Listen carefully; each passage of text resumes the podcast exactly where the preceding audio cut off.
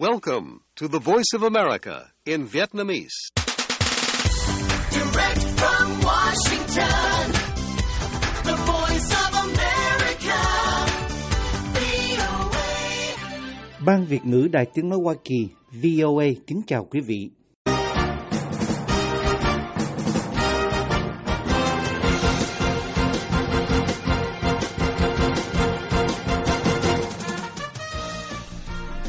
Trong chương trình thời sự quốc tế của đài VOA sáng thứ Bảy ngày 4 tháng 2 năm 2023 giờ Việt Nam, mời quý vị theo dõi các tin tức thời sự đáng chú ý bao gồm Ngoại trưởng Mỹ hoãn thăm Bắc Kinh sau vụ kinh khí cầu Trung Quốc bay vào không phận Mỹ, mà Bắc Kinh nói lấy làm tiếc là nó đi lạc vào lãnh thổ Hoa Kỳ. 中国是负责任的国家，一贯严格遵守国际法，无意侵犯 Phát 任 ngôn 何 viên Bộ Ngoại giao Trung Quốc Mao Ninh nói Trung Quốc không có ý định vi phạm lãnh thổ hay không phận của bất kỳ quốc gia có chủ quyền nào. Mỹ và Hàn Quốc vẫn tập trận chung bất chấp phản đối của Triều Tiên. Liên hiệp châu Âu hứa sẽ hỗ trợ thêm cho Ukraine nhưng sẽ không sớm kết nạp Kiev. The EU will support you in every way we can. Chủ tịch Hội đồng châu Âu Charles Michel nói, Liên hiệp châu Âu sẽ hỗ trợ các bạn bằng mọi cách có thể trong thời gian dài nhất có thể. Mời quý vị theo dõi các thông tin chi tiết.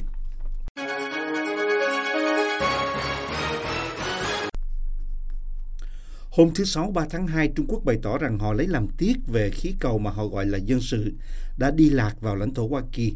Một sự cố đã gây ra một làn sóng bất bình trong chính giới Hoa Kỳ. Ngoại trưởng Hoa Kỳ Antony Blinken sẽ hoãn chuyến thăm Trung Quốc sau khi kinh khí cầu do thám bị phát hiện bay bên trên Hoa Kỳ đại lục. Một số hãng tin cho hay trong cùng ngày 3 tháng 2, ông Blinken không muốn vụ kinh khí cầu trở thành chủ đề bao trùm trong các cuộc gặp của ông với các quan chức Trung Quốc. ABC News đưa tin, dẫn lời một quan chức Mỹ giấu tên. Bloomberg News cũng loan tin là chuyến đi sẽ bị hoãn lại.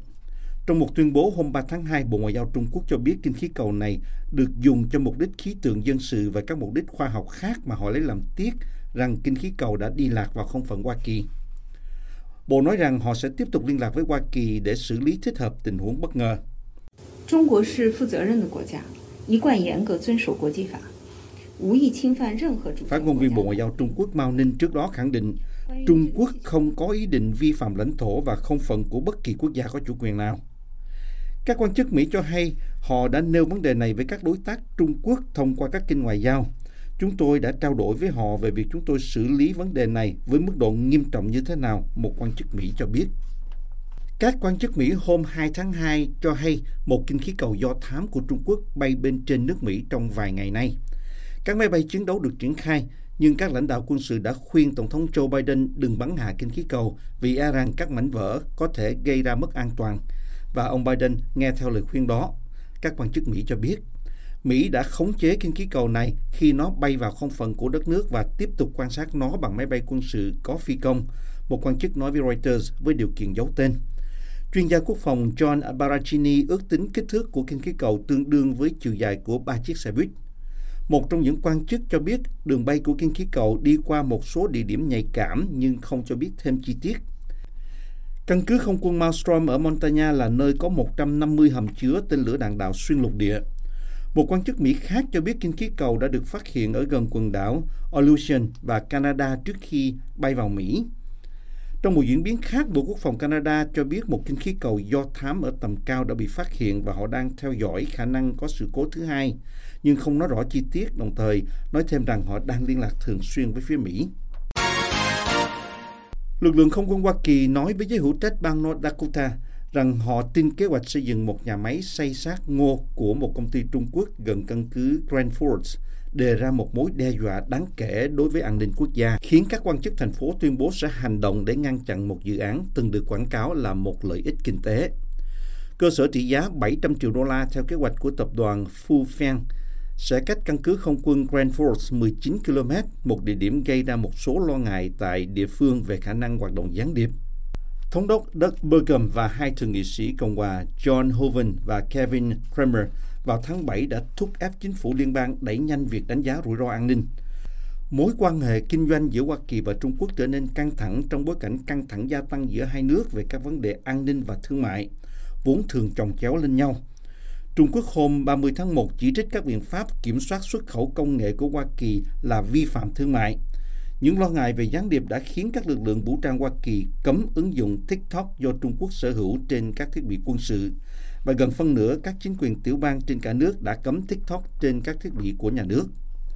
Căn cứ không quân Grand Force là một trung tâm cho cả hoạt động trên không và vũ trụ theo một bức thư của ông Andrew Hunter, một phụ tá của Bộ trưởng Không quân, gửi cho hai ông Hoven và Kramer. Hai thượng nghị sĩ này đã công bố thư hôm 31 tháng 1.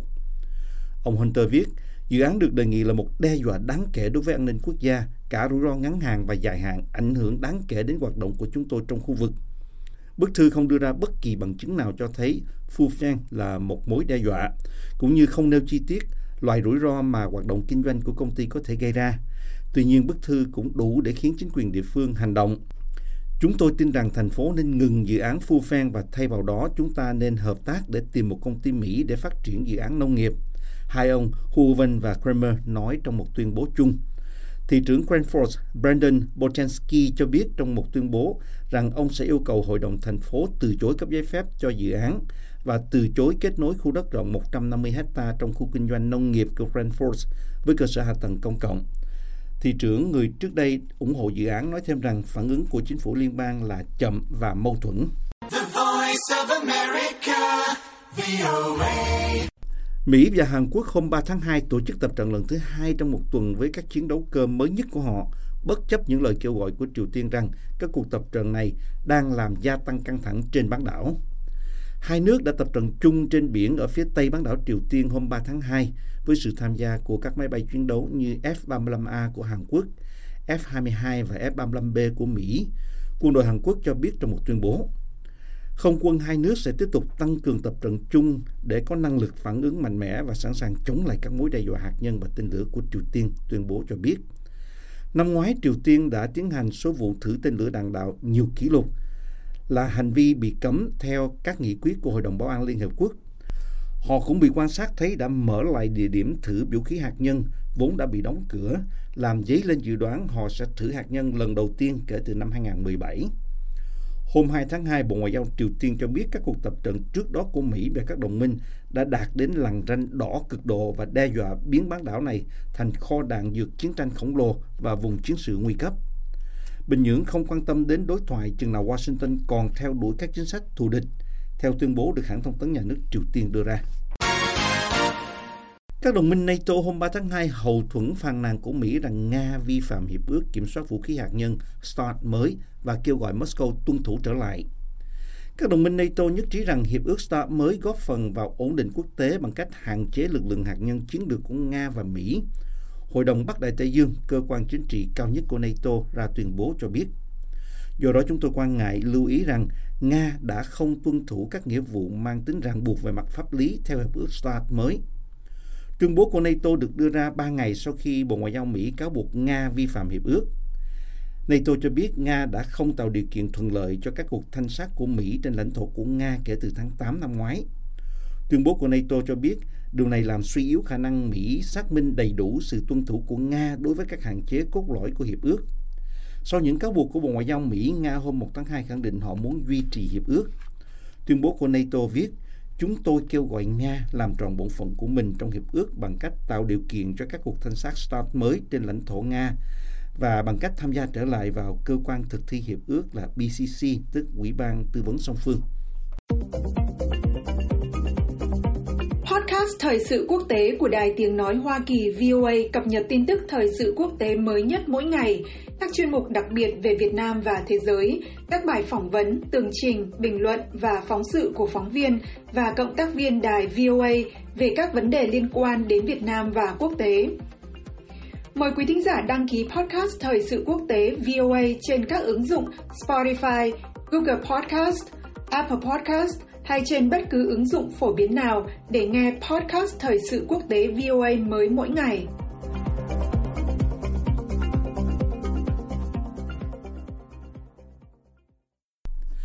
Còi báo động không kích rền vang vào sáng ngày 3 tháng 2 khi lãnh đạo Liên minh châu Âu và các lãnh đạo Ukraine gặp nhau trong hội nghị thượng đỉnh và Kiev sắp có thêm các cam kết hỗ trợ nhiều hơn nữa nhưng không được hứa hẹn sẽ nhanh chóng gia nhập EU. Chủ tịch Ủy ban châu Âu Ursula von der Leyen và Chủ tịch Hội đồng châu Âu Charles Michel hội đàm với Tổng thống Ukraine Volodymyr Zelensky tại Kiev. The EU will support you in every way we can for as long as it takes. Chủ tịch Hội đồng châu Âu. Charles Michel nói, Liên hiệp châu Âu sẽ hỗ trợ các bạn bằng mọi cách có thể trong thời gian dài nhất có thể. Chúng tôi không bị đe dọa và sẽ không bị đe dọa bởi Điện Kremlin vì Ukraine và EU là một gia đình. Và thông điệp thứ hai của tôi là tương lai của Ukraine là trong Liên minh châu Âu. Người dân Ukraine, các bạn đã có một lựa chọn rõ ràng cho tự do, dân chủ và pháp quyền. Và chúng tôi ở EU cũng đã có một quyết định rõ ràng. Tương lai của các bạn là cùng với chúng tôi trong Liên minh châu Âu chung của chúng ta. Số phận của các bạn cũng là số phận của chúng tôi. Your destiny is our destiny. Các nhà lãnh đạo EU hứa sẽ tăng thêm viện trợ tài chính quân sự và chính trị cho Ukraine. Kiev đã nộp đơn xin làm thành viên EU ngay sau cuộc xâm lược của Nga và muốn bắt đầu các cuộc đàm phán gia nhập chính thức càng sớm càng tốt. Doanh thu dầu khí hàng tháng của Nga trong tháng 1 đã giảm xuống mức thấp nhất kể từ tháng 8 năm 2020 do tác động của các lệnh trừng phạt của phương Tây đối với xuất khẩu của Nga. Dữ liệu của Bộ Tài chính nước này cho thấy hôm 3 tháng 2. Doanh thu thuế và hải quan hàng tháng từ bán năng lượng đã giảm 46% trong vòng một năm. Moscow dựa vào nguồn thu nhập hàng tỷ đô la Mỹ từ bán dầu khí để có ngân sách chi tiêu và buộc phải bắt đầu bán bớt một phần dự trữ ngoại tệ để bù đắp sự thiếu hụt. Dữ liệu cũng cho thấy thu nhập ngân sách từ năng lượng của Nga giảm 54% so với mức 13,2 tỷ đô la của tháng 12. Mặc dù con số này đã bị đội lên bởi khoản thanh toán thuế một lần của hãng xuất khẩu khí đốt độc quyền Gazprom. Mức thu ngân sách từ năng lượng trong tháng 1 chỉ còn 6,05 tỷ đô la. Bộ Tài chính Nga hôm 3 tháng 2 cho biết họ sẽ tăng gấp 3 lần lượng ngoại tệ bán ra hàng ngày lên 130 triệu đô la trong tháng tới để bù đắp cho sụt giảm doanh thu dầu khí.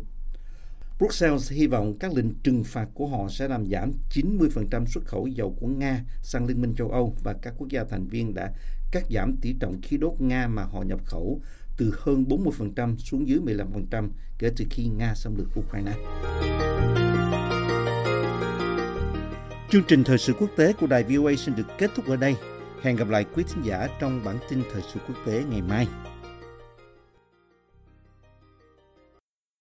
This program has come to you from the Voice of America, Washington.